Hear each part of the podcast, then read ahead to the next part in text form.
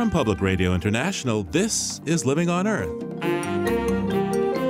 I'm Steve Curwood. A major part of President Obama's strategy to cut global warming gases is the Clean Power Plan that pushes states to axe coal fired electricity. But now the Supreme Court has put that plan on hold. For those states that are still somewhat on the fence, and of course there are a number, this is a signal that basically says you can slow down, uh, you don't have to keep working hard on developing your plans. So this is an ominous sign, I think, for EPA. Also, with Valentine's Day in mind, we look under the waves at nature's way of ensuring a healthy supply of seafood and how it can grab public attention. If you talk about sex, people are curious. And maybe there's a way that you can talk about sex, draw their attention, and then subtly weave in the message of conservation because ultimately, successful sex is the heart of sustainability. Sex and more this week on Living on Earth. Stick around. Support for Living on Earth comes from United Technologies, innovating to make the world a better, more sustainable place to live. From the Jennifer and Ted Stanley studios at the University of Massachusetts Boston and PRI, this is Living on Earth. I'm Steve Curwood. By a 5 to 4 decision, the U.S. Supreme Court has temporarily put a hold on the implementation of the Obama administration's Clean Power Plan. More than two dozen states, plus some utilities and coal producers, had asked the High Court to freeze the operation of the rule. The court's action is seen as a setback for a key part of the Obama administration's climate action plans. This decision likely means the next president will decide how to implement the Clean Power Plan if it does eventually survive the appeals. To unweave this complicated legal web, we turn to Vermont Law School professor Pat Parenteau. Welcome to the program, Pat. Thanks, Steve. So, first of all, what exactly has the Supreme Court done in issuing a stay here? Well, they put a hold on the Clean Power Plan pending a decision first by the DC Circuit Court of Appeals, which has the case in front of it right now. Then, depending on what happens after the DC Circuit issues its ruling, the stay of the rule could remain in effect until the Supreme Court has made a final decision in the case. This assumes that they ultimately will agree to review it, which seems like a reasonable assumption at this point. So, what was the basis of issuing this stay pending appeal? Well, it was a one page order agreed to by five of the justices of the Supreme Court with four dissenters Justice Breyer, Justice Kagan, Justice Ginsburg, and Justice Sotomayor. But the order itself contains no analysis, no explanation, for why the five members of the court felt like a stay was necessary. And usually, in these kinds of cases, you have to show extreme harm and prejudice that's happening immediately for a court to issue a stay. That really isn't the case here. The Clean Power Plan is going to take many years for it to be implemented. In fact, the very first compliance deadlines under the Clean Power Plan don't kick in until 2022. So this is very unusual what the court has done here. Now, but would some of the states who've objected to this say, look, it may be a while before we have to implement this, but power plants take a long time to construct and deconstruct, and we don't want people putting tremendous amounts of money into making this change if for some reason it's going to get knocked out down the road? Yes, that is the argument. And that probably did influence the justices who agreed to the stay.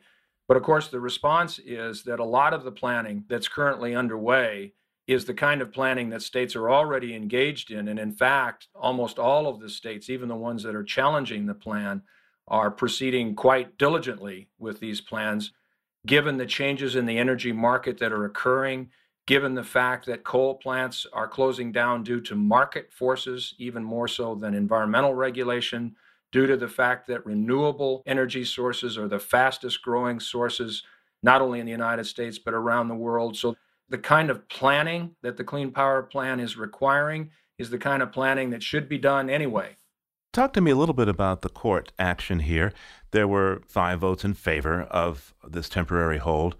That would include Anthony Kennedy, who voted in favor of finding that the EPA should regulate uh, carbon dioxide as a dangerous pollutant way back when.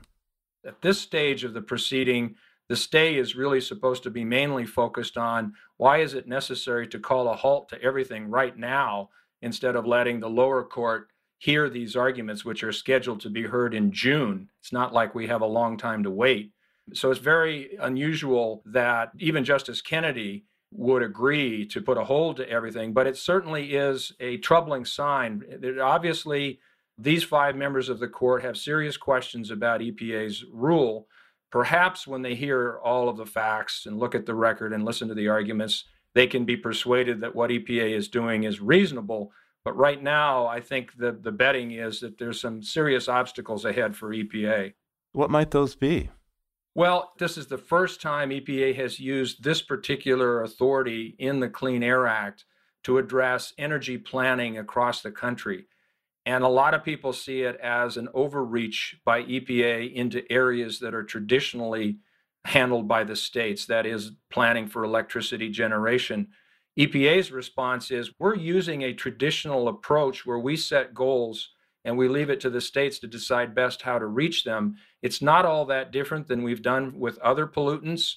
If you think about lead in gasoline or mercury emissions, the difference, of course, is we're doing it on a much larger scale because the scale of the climate change problem is so great. So, this is a presidential election year. To what extent do you think the High Court's issuance of this uh, stay, of this hold on the Clean Power Plant, is related to our electoral politics? Well, certainly the presidential candidates on the Republican side of the aisle have all expressed opposition to the Clean Power Plan.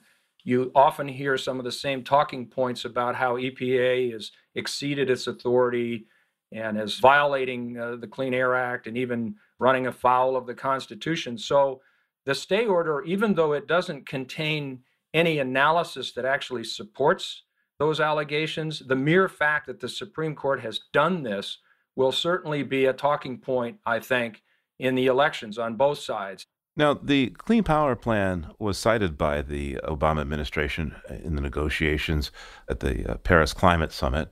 So, what are the implications of this stay for the Paris Agreement, do you think? I don't think it immediately impacts the commitments that have been made in the Paris Agreement. Most of those commitments have to do with reporting greenhouse gas goals and monitoring those goals to see how they're being achieved. The Paris Agreement reinforces the president's approach to using existing domestic authority. Now, we've recently talked to some folks that say that there are other clauses in the Clean Air Act, particularly something called Section 115, that would give justification for a U.S. administration to implement an economy wide program of reducing greenhouse gases, something even more comprehensive than the Clean Power Plan. Your views? Yes. Section 115 has two requirements. One is a finding that emissions in the United States are causing endangerment and damage in other countries. That's not hard to show given the science of climate change. The second finding that triggers Section 115 is this reciprocity provision, which basically says the United States shouldn't be committing to doing things that other nations aren't prepared to similarly commit to. And that's where the Paris Agreement, I think, becomes absolutely central. We now have, for the first time, 196 nations of the world committing to doing at least something.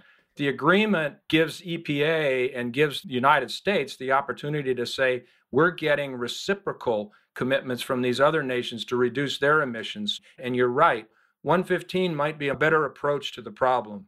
The morning after this Supreme Court order uh, issuing a stay in implementation of the Clean Power Plant, a good day for folks who are in favor of climate action, a bad day. It's a bad day. At a minimum, it's going to send a confusing signal to the states that are working on these plans, to the utilities that are working on these plans. So, for those states that are still somewhat on the fence, and of course there are a number, this is a signal that basically says you can slow down, uh, you don't have to keep working hard on developing your plans. That that's not a good thing. That's delaying progress. We have a short window of time to reduce these emissions before we reach some really dangerous tipping points. On the other hand, as Yogi Berra likes to say, it ain't over till it's over. And we still have an opportunity to argue in the DC Circuit that the plan is reasonable and take that argument to the Supreme Court. Hopefully, with time and more study, we can convince some of the members of the court that are currently skeptical about this plan that what EPA is doing is legal, lawful, and necessary. Pat Parenteau is a law professor at Vermont Law School. Thanks so much, Pat, for taking the time with us today. You're very welcome, Steve. We'll head beyond the headlines now with Peter Dykstra. Peter's with the dailyclimate.org and environmental health news, that's ehn.org, and joins us on the line from Conyers, Georgia. Hey, Peter, what's on deck this week? Well, hi, Steve. Some news from a small liberal arts school. Hampshire College in Massachusetts has pledged to become the first residential college to power itself with 100% solar energy. Yeah, it's a non traditional school, and as I understand it, their football team has never lost a game since Hampshire College opened in 1970. Well, yeah, that's because they don't have a football team. You know, down here in the South, that almost makes you not a college. Yeah, well, hey, just how green is Hampshire? They have a campus wide sustainability initiative where they've cut water use, they let the grass grow, they have meadows instead of mowed lawns, LED lighting, and they're planning to install thousands of solar panels. How soon is this going to happen? Uh, what do they figure it'll cost and or save them? It'll take several years, and one report put the price tag for all this at $11 million. They also have a lot of contributions from sustainability minded businesses. There's no real firm figure on how much the system will ultimately save the school and its tuition paying students and parents. And how much is that tuition? Well, the school's website lists tuition, room, and board at just over 60000 a year. Wow, they're going to take a lot of solar cells to offset that. Right. What's next? Well, I have a different water story from a different city in Michigan than the one we've been hearing about, and it's from my EHN colleague, Brian Bienkowski. There are 310 miles of streams in the city of Detroit that have been buried, nearly every natural waterway in the city over the last century. It's a system that never worked right, and engineers are trying to figure out ways to bring those streams back. But there's no illusion that you're actually going back to nature here. No, it's not back to nature for an inner city, but part of the way back is a big improvement. Hmm. Hey, what do you have for us from the history calendar this week? I have Dr. Frank Baxter. He's a really fascinating guy from the 1950s. And like some politicians today who are fond of saying when they're trying to duck a climate change question, Frank Baxter was not a scientist. But there's a book called Sonnets and Sunspots by Eric Niderost recounting how this English literature professor became Dr. Research in a series of eight highly produced 1950s science documentaries on things like genetics, the human senses, the blood system, and more. Four of those documentaries were directed by Hollywood legend Frank Capra. They lost money, but they drew millions of network TV viewers and played for a generation of school kids in classrooms. Hmm, kind of like Bill Nye. Right, like Bill Nye, but to a bigger, wider audience. Uh, the most remarkable thing about Dr. Frank Baxter, he foretold climate change concerns in a meteorology documentary 59 years ago this week. Here's what he said Man may be unwittingly changing the world's climate through the waste products of his civilization. Due to our release through factories and automobiles every year of more than 6 billion tons of carbon dioxide, which helps air absorb heat from the sun, our atmosphere seems to be getting warmer. This is bad? Well, it's been calculated a few degrees rise in the Earth's temperature would melt the polar ice caps.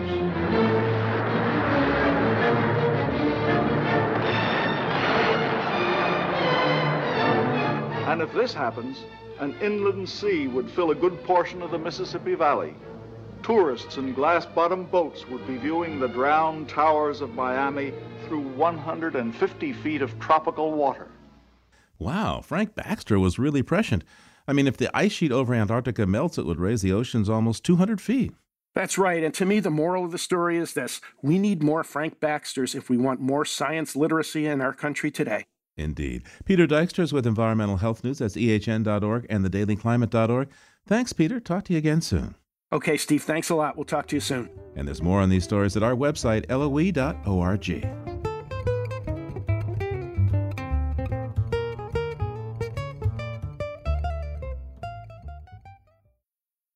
This winter, the weather pattern known as El Nino has brought some much needed rain to the parched California landscape.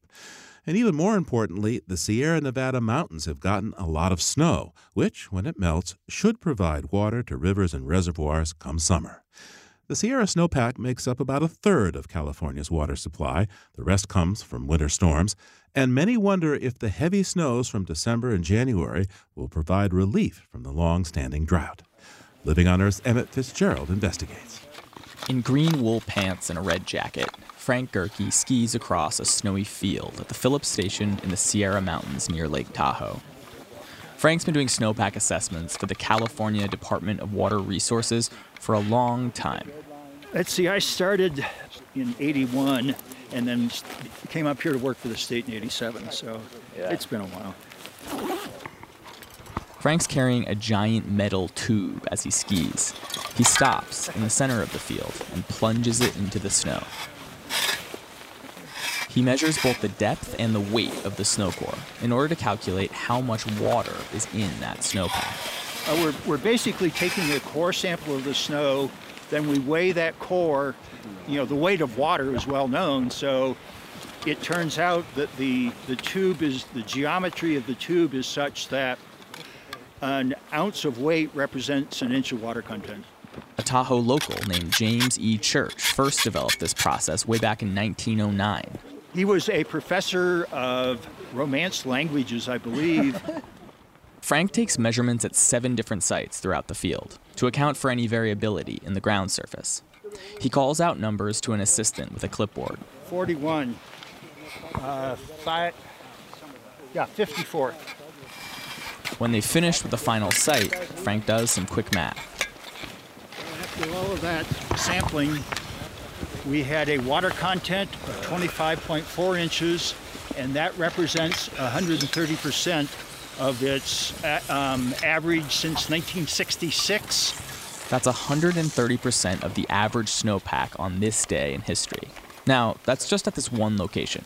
On the day, the snowpack across the state is lower than where we are right now, but still above average. And Gehrke is pleased. I think it's very encouraging. Um, it's it's a really good start. We we do need a, you know much better than just average, and we're getting it now. Hopefully, we we really increase that percent of average um, as we move on into the spring. The most important test will come in April, when scientists tally up the total snow accumulation for the winter. Last April, California Governor Jerry Brown came to Phillips Station for the year's final snowpack assessment, but there wasn't any snow. Pictures of the governor standing there next to Frank on the bare grass became iconic images of the California drought. It was the worst snow year in Frank's career, but seven of the last 10 years have had below average snowpack. And Frank says that's a huge problem because snow in the mountains provides California with water throughout the year. Well, the, well, the snowpack is the sort of the, the natural reservoir. The snow accumulates up here in the Sierra during the winter and then gradually melts when we hit late spring. And if we don't have a good snowpack, then those reservoirs do not essentially recover from the releases that they had made the previous uh, summer and fall. Back down from the mountains in sunny downtown Oakland, I stop by the Pacific Institute, a global water think tank. Peter Gleick is the director, and he says two good months of snow is an encouraging start to the winter. But it says nothing about what the next couple of months are going to bring. Our, our wet season runs through April. And a lot could change between now and then. In February of 2013, the Sierra snowpack was about where it is right now but the next two months were bone dry, and snow levels ended up well below average for the year. We don't really know what's going to happen in the next couple of months. It is an El Nino year, but El Ninos can be wet for Northern California or they can be dry for Northern California. So it's it's a little bit of a toss of the dice still. As if to illustrate that point, the week following the snowpack assessment was dry and hot, with record temperatures throughout the state. As of recording this, the statewide snowpack has fallen to just 104% of average. Warm weather in February can also cause snow to melt earlier than usual, which is a problem for reservoir operators. If it melts now, early in the season, we can capture some of it in the reservoirs, but we can't capture it all in the reservoirs because we have to reserve space in our reservoirs for future storms in order to protect the state against flooding. So a lot of that water content is lost. No matter what the weather brings between now and April, Peter says Californians shouldn't be thinking that El Nino is going to pull the state out of its drought. Even if it's a wet year in California, that by itself is not enough to get us out of the drought. Our reservoirs are still really low, our soil moisture is low, our groundwater is overdrafted. We're in a deeper hole than one year is, is going to fill. And state officials agree. Despite the snow, the California Water Resources Control Board recently decided to extend Governor Jerry Brown's emergency water restrictions through October of 2016. Max Gomberg is the climate and conservation manager for the control board based in the state capital, Sacramento. He says since the governor announced the water restrictions last April, Californians in urban areas have cut their water use by 25%. It's, it's really a tremendous achievement. It really shows that people are, are paying attention and care about conserving this precious resource because 25%, I, that's one in every four drops of water that was used is no longer being used. And water conservation is only going to get more important in the future. Max says that drought is a natural part of the climate in California, but climate change is making it more common and more severe.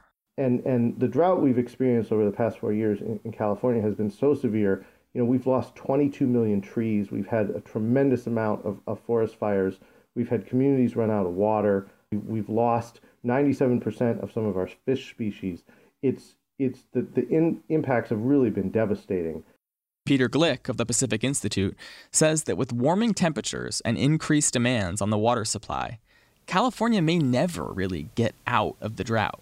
In a sense, a drought is not having enough water to do what you want.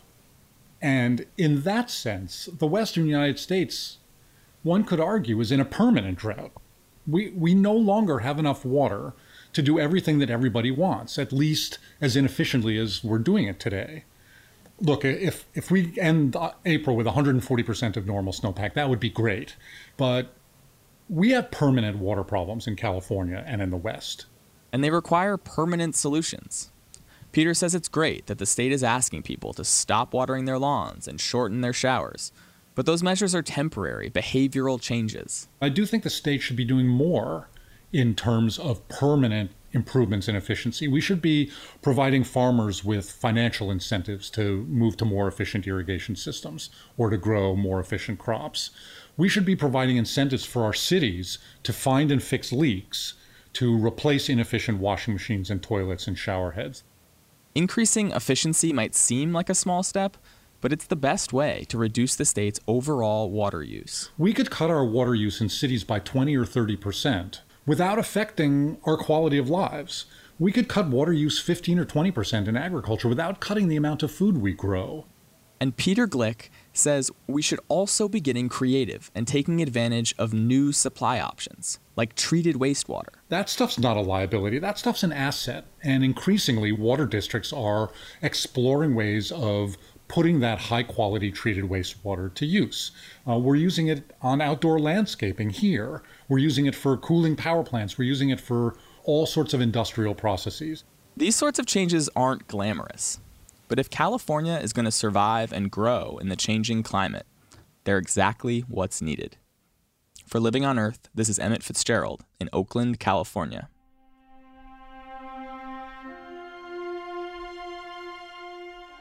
The fate of the oceans and fisheries are a topic we often cover here at Living on Earth. Today we have another take on the subject from author and coral reef ecologist Marah Hardt, co director of the nonprofit Future of Fish, which works to create a global business model for responsible fishing.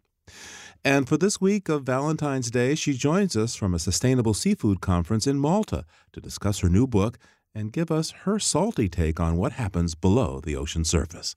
Marah, welcome to Living on Earth. Hi there. Thanks for having me. And before we do anything else, please read a passage from your book, uh, page 166. I would love to.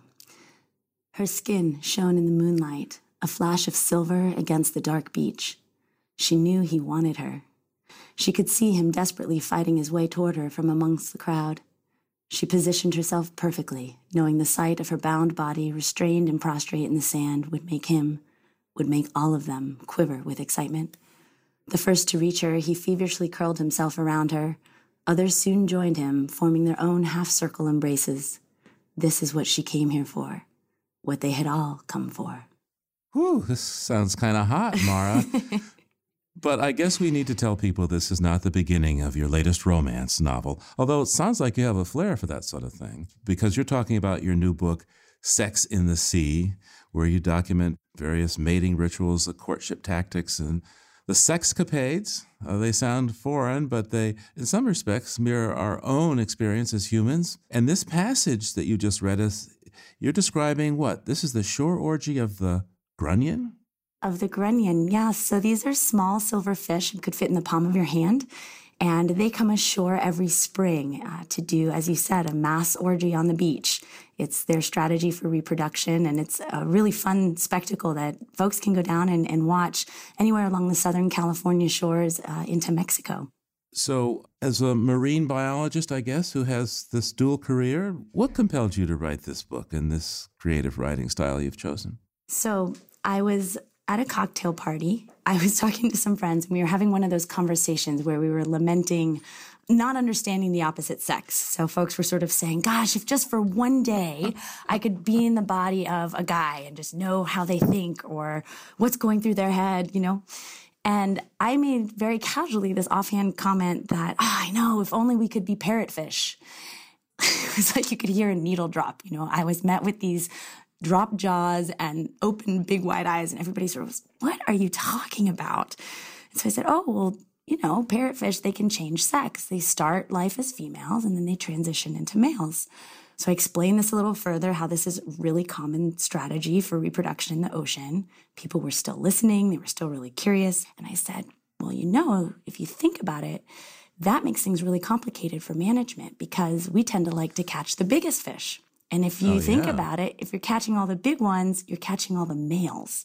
So you might be leaving enough fish in the sea, but if they're all females, your reproduction's going to slow down. And it was about 20 minutes later, I was refilling my wine glass and I heard someone who I'd been talking to say to somebody else at the party, Did you know fish change sex? Isn't that bizarre? And I thought, That's it. If you talk about sex, people are curious. And maybe there's a way that you can talk about sex, draw their attention, and then subtly weave in the message of conservation because ultimately, successful sex is the heart of sustainability. So, talk to me about the various dating games ah. uh, of the deep. So, first, there's the search, which is how species have to find one another, which in the ocean is a huge challenge. It's the largest living space on the planet. 99% of where animals can live is in the ocean. So, you imagine it's hard to find one another. So, that's the first challenge. And animals do this in all sorts of different ways, one of which is to do very much like what we do, which is go to the equivalent of a singles bar or a hotspot for sex. Nassau grouper are a great example. They will travel down along the reefs. They normally live solitary lives, and so they don't tend to interact with each other very much. But right after the full moon, they'll move to the edge of the reef and wait and see when other groupers start passing by. And they gather at the same spot every year at the same time. They will shift their coloration and change from sort of desert camo pattern, which is very good for ambush predators to kind of jump out on a reef and get prey. And they switch into this more sort of black tie affair where they'll go into a dark black mode or black with a white belly. And these colors sort of signal that they're ready to be friendly and they're ready to engage more intimately. And then they form these giant, beautiful swirling balls and right at dusk, as soon as that light starts to change, you can see they kind of get a little fired up. They get a little antsy. And very soon after that, females are, they look pregnant. They are swollen with eggs. And the female will rocket out from a group and she'll shoot towards the surface. And the males will, will follow her and sort of form this funnel moving upwards in the water column she releases her eggs about, you know, 10 to 20 feet below the surface. And then the males will streak through this cloud of eggs that she's released and they'll release their sperm. These milky clouds form and the fish sort of tumble back down in this cascading sort of geyser of fish that erupts and then falls to the seafloor. And then they'll move up a little bit up the reef and do the same thing again. So you get these repeated it's almost like old faithful full of, of fish that just shoot up, explode. Fish geyser. Yeah, fish geysers.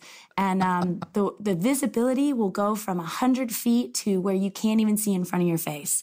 So this is, uh, if they're Nassau grouper, they're found off Bermuda? They're found all throughout the Caribbean, but unfortunately, these days it's really hard to find them.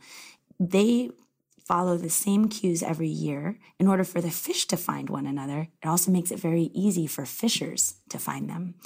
And you have all of the biggest fish clumping together all at the same time in a very predictable schedule every year. It's very easy to overfish them. And so we've seen this happen again and again and again where these spawning aggregations really just get hammered And this phenomenon, of course, allows people who fish to say, well, there are plenty of fish because if exactly. they go to these aggregations, they. It looks, yeah, and the abundances look absolutely huge. You can have the entire breeding population of one island in one location in one aggregation. So if you wipe that out, they're not coming in from anywhere else. And it's really not until you have only a few dozen left that you realize there's no more coming anymore, and that's it. That's Marah Hardt, author of the book Sex in the Sea, and we'll have more of our conversation just ahead on Living on Earth, so stay tuned. Oh, romantic sponges. They say do it. Funding for Living on Earth comes from United Technologies, a provider to the aerospace and building systems industries worldwide. UTC Building and Industrial Systems provides building technologies and supplies container refrigeration systems that transport and preserve food and medicine with brands such as Otis, Carrier, Chubb, Edwards, and Kidde. This is PRI, Public Radio International. It's Living on Earth. I'm Steve Curwood. We continue now with ecologist Marah Hardt talking about her new book, Sex in the Sea.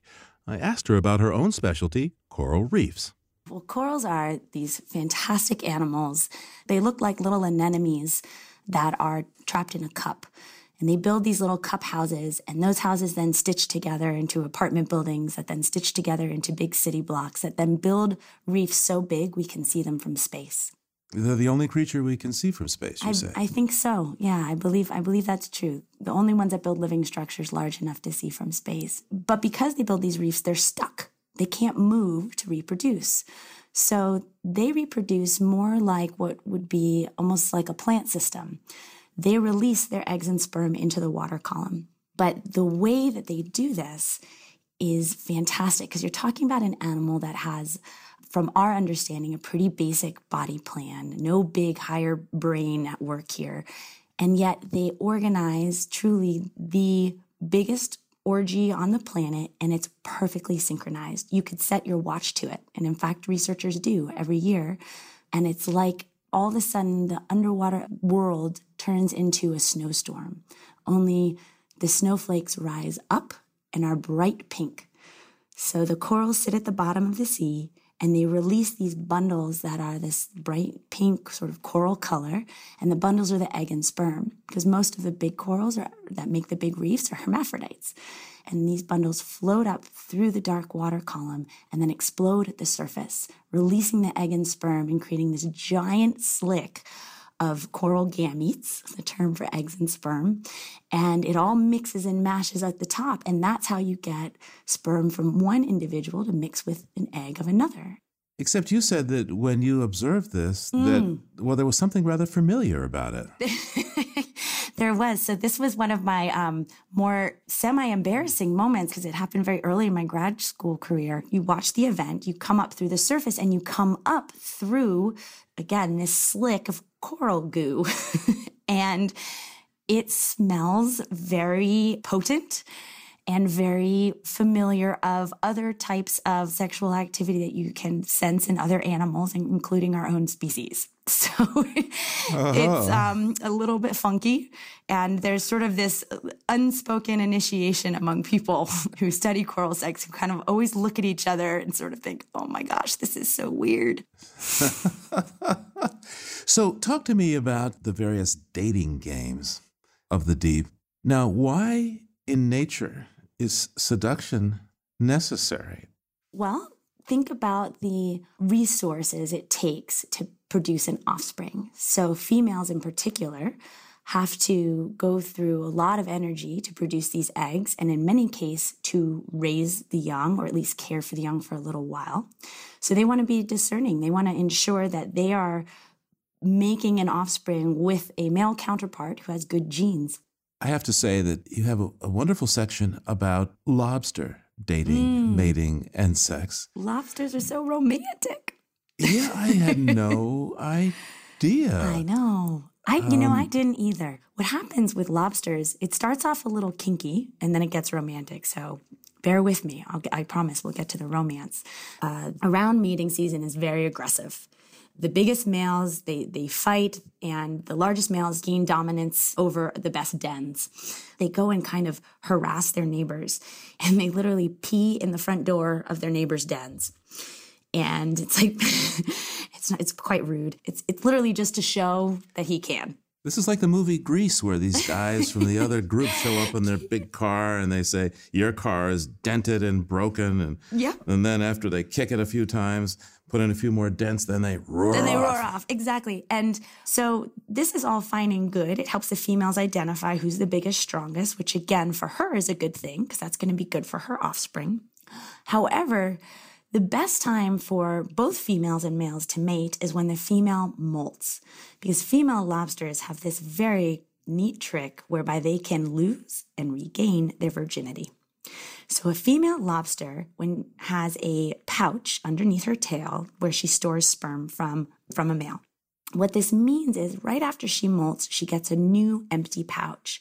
If she can mate right away, she fills that pouch full and then has more time to fertilize multiple batches before she grows too much and has to molt again. For the male, finding a female who has an empty pouch means he can pour all of his sperm into it and he doesn't have to share that pouch with other male sperm. So that's an advantage for him. However, for the female, when she molts, she is a soft bodied animal. She can't even stand for the first half an hour. She is extremely vulnerable to being preyed upon or just killed. So, what she does is she comes up with a love potion to seduce this male and basically entrance him into becoming a very gentle, very caring, very protective lover. And she does this by peeing in his face. So she creates a stream of urine, and every day will go up to his den and spray a little bit of urine in, and then she'll run away before he has a chance to be aggressive. She does this for about a week, daily little spritzes in his face into his den. And after about a week, it starts to sort of take hold and he starts to realize, oh, you know, this is a female. This is a ripe female. This female is ready to do something that I think I would like to engage in. When she starts to sense that this, her potion has taken hold, she will move in with him. And for about another week, they will cohabitate. They will live together. She will go hunt. He will go hunt. And they kind of hang out. And then this moment comes where she can feel that her molt is, is about to happen and she will walk out in front of him and do what uh, Professor Jelle Atema calls the knighting process. So the female walks out and turns face to face with the male. And I should have explained lobsters, their bladders sit below their brains, just behind their eyes. So when they spray urine, it comes out of these nozzles that are located right on their face under their eyeballs. so by coming face to face with her mate, she can spray him most effectively and directly. she sprays him with copious amounts of urine. He sprays her back. This is a, an amazing golden shower, it say. a 100% a golden shower. And he puts his claws down and kind of lowers his head. His big front claws go down into the sand. She lifts herself up on her walking legs and takes one of her claws and literally taps him once on one shoulder and then across to the other shoulder. It really is like a knighting process. And Dr. Atema says, you know, it's pretty clear the signal is don't go away. I'm about to molt. It's time to get busy. And it takes a few hours for the molting process to complete. She kind of slips out of her shell. She again can't stand at this point. The male, all the while, will sort of be near her. Sometimes he will run his antenna over her, sort of stroking her. He will tickle her like light touches with his walking legs, kind of just checking in on her. And again, from the female's perspective, this whole courtship process has brought her to a point where she now has the biggest, toughest male, not only to fertilize her eggs, but to protect her in this stage where she is so vulnerable. So the oceans are changing, Marah. There's pollution, like a lot more nitrogen, and uh, temperature regimes are changing, climate Mhm. change. How is this affecting uh, sex underneath the waves? Well, in many ways, for example, the lobsters that we were speaking about, they have this very elaborate chemical communication through their pee, right? And that requires them to be able to smell with a very, uh, very accurate senses, very heightened senses to smelling. And when we put pollutants in the water, it can mask those chemical signals so that they can't necessarily sense what the signal is. And imagine if, if you're that female and you're spraying this pee and you think your potion is taking effect and then find out that the male couldn't smell you and you approach him, it's not going to be a pretty situation, right? The other thing is things like ocean acidification, which is another byproduct of climate change in the ocean where we're actually changing the pH of the water, the acidity. Well, all of the little sensors in the antenna and antennules, they're highly sensitive to chemistry and they may be damaged or they may be reduced in their capacity in a more acidic ocean. Or it could be that the signals that are being produced, the way the actual molecules in the urine react with seawater, will change based on the acidity. It's as if for centuries, lobsters have been writing in English to one another, you know, through their pee. But then all of a sudden, with ocean acidification, the letters are getting scrambled and a male is receiving a message that he can no longer understand or read. Talk to me about the whales. Now, there'll probably be a giggle among some who are listening to us because they know that whales can have humongous organs. But I'm thinking about whales, right whales, having, well, kind of group sex. Yes. So, looking at the anatomy of an animal can tell you a lot about the way that animal reproduces, in particular, whether they tend to have many partners or not. Now, in the right whale, they are not the biggest whale. They do not have the biggest penis, but they do have the biggest testicles on Earth. Each testes weighs half a ton. That's some cojones, I would say. These are some serious cojones, yes.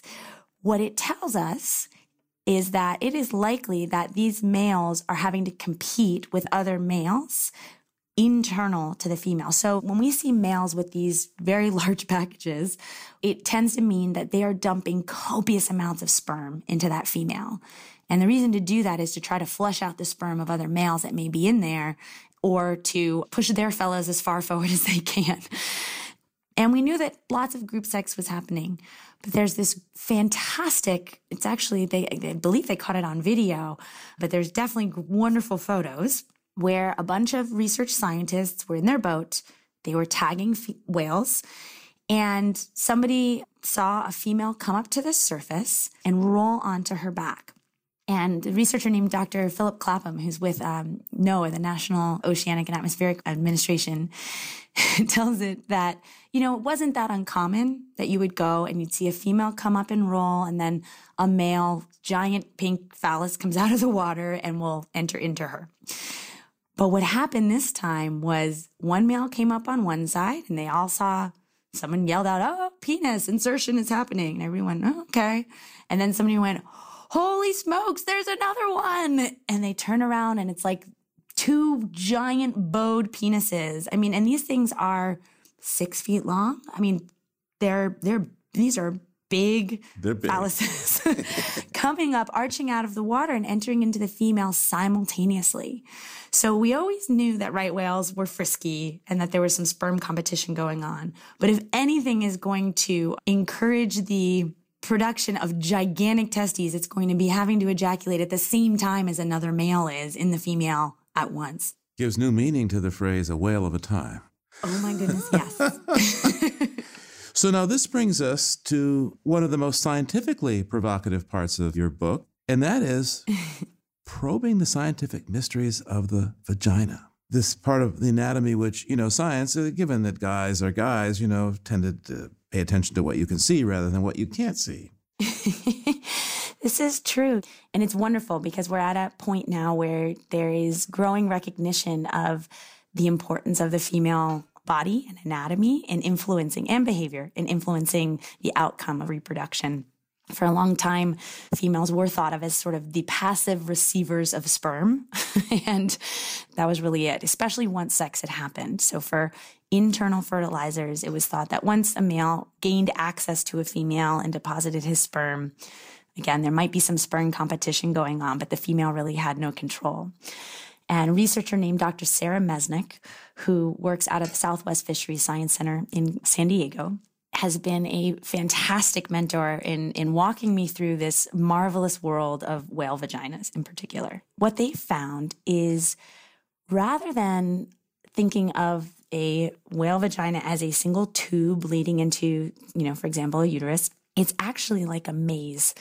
They find twists and turns and blind alleys and false flaps and trap doors. And I remember Sarah saying to me, when we first looked in this thing, all I could think of was how the heck does a sperm find his way to the cervix? How, how do they even know where to go? Again, as Sarah says, you know, that last quote unquote, that last mile, it's female territory. They've, they're, it's their home turf. so they're controlling a lot more than we realized. Talk to me about sex change. You say that fish like the blue goby and clownfish can go both ways. Yeah, so sex change is a really common strategy in the ocean. Oysters do it, shrimp do it, many, many different fish do it. And what it does is it works really well to help maximize the amount of babies you can make. So in systems where males can dominate females, but they need to be big to do so, it makes sense when you're small and a little bit less aggressive to be a female. You can reproduce as a female. And then once you've grown big and strong and gained some ability to be a dominant male, you switch into that male role and you can take over a harem, you can defend a territory, and then you can mate with tons of females and keep your reproductive efforts at a max. In other systems, it makes sense to actually go the opposite direction. So, for example, for some species like a clownfish, who get together and stay in relatively monogamous pairs inside their little anemone home, there's a male and a female. It makes sense that you would want to start as a male, hook up with a big female. You're a small male, you can still mate. But then when your bigger female mate, you know, passes on, you can take on the big role, grow into being a large female, and take a smaller male along with you. A smaller male has enough sperm to fertilize all the eggs a big female can produce. What's really crazy when you think about it is I don't think any of us would choose to go through puberty twice. Right? I mean, let's not do that. But for these fish, it's really effective. It's also, again, really important for management because when you have a sex changing species, you have to be managing not only the number of fish that are there, but you have to make sure you're monitoring the sex ratio. And when we start pulling these fish out, we're triggering them to change sex, perhaps when they might not otherwise. And this can have huge consequences for the amount of reproduction and the success of reproduction. Marah, before you go, if you were to come back as a sea creature, based on your studies of of, of Oh, under dear. underwater erotica, which creature would you choose to be? Man, that is such a loaded question. oh, uh, who would I be? I think that the corals really create a magical spectacle. Coral sex is almost like being a musician who gets to play in this incredible orchestra. And all year long, you're you're practicing your part, right? You're the violinist or the cellist or and you're practicing your part and just making sure that you have every note perfect and everything is ready to go. And then you have this one grand night, you know, under the full moon in the tropics, and you all come together and you play the piece and it crescendos and poof, everything takes off at once. To me, that's a that would be a pretty cool, yeah, a very cool way to reproduce and sort of send off the next generation in this beautiful, ethereal group activity that that requires a lot of coordination, but you don't have to get too dirty or too messy. Not, not so too once violent. a year with passion. once a year with passion, and then everybody leaves you alone. you can go back to doing what you want to do. Marah Hardt's new book is called Sex in the Sea Our Intimate Connection with Sex Changing Fish, Romantic Lobsters, Kinky Squid, and Other Salty Erotica of the Deep. Thank you so much, Dr. Hardt, for taking the time with us today. Oh, thank you so much for having me. This was a pleasure. Oysters down in oyster bed, do it. Let's do it. Mm. Mama, let's fall in love. Next time on Living on Earth, since the wind always blows somewhere in America, weather experts say renewables could provide almost all our power. If we want to preserve the future, this gives us an option to have low carbon and low cost energy economy. And we think that's a pretty valuable possibility. We just need to upgrade the electric grid. That's next time on Living on Earth.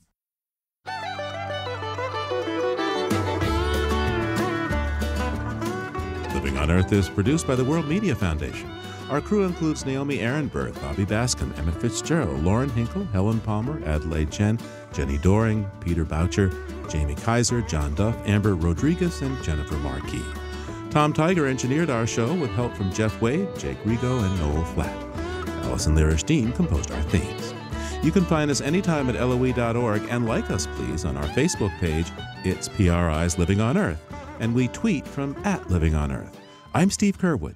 Thanks for listening. Funding for Living on Earth comes from you, our listeners, and from the University of Massachusetts Boston, in association with its School for the Environment, developing the next generation of environmental leaders, and from the Grantham Foundation for the Protection of the Environment, supporting strategic communications and collaboration in solving the world's most pressing environmental problems, and Gilman Ordway for coverage of conservation and environmental change. Also from Solar City America's solar power provider. Solar City is dedicated to revolutionizing the way energy is delivered by giving customers a renewable alternative to fossil fuels. Information at 888 997 1703. That's 888 997 1703. PRI, Public Radio International.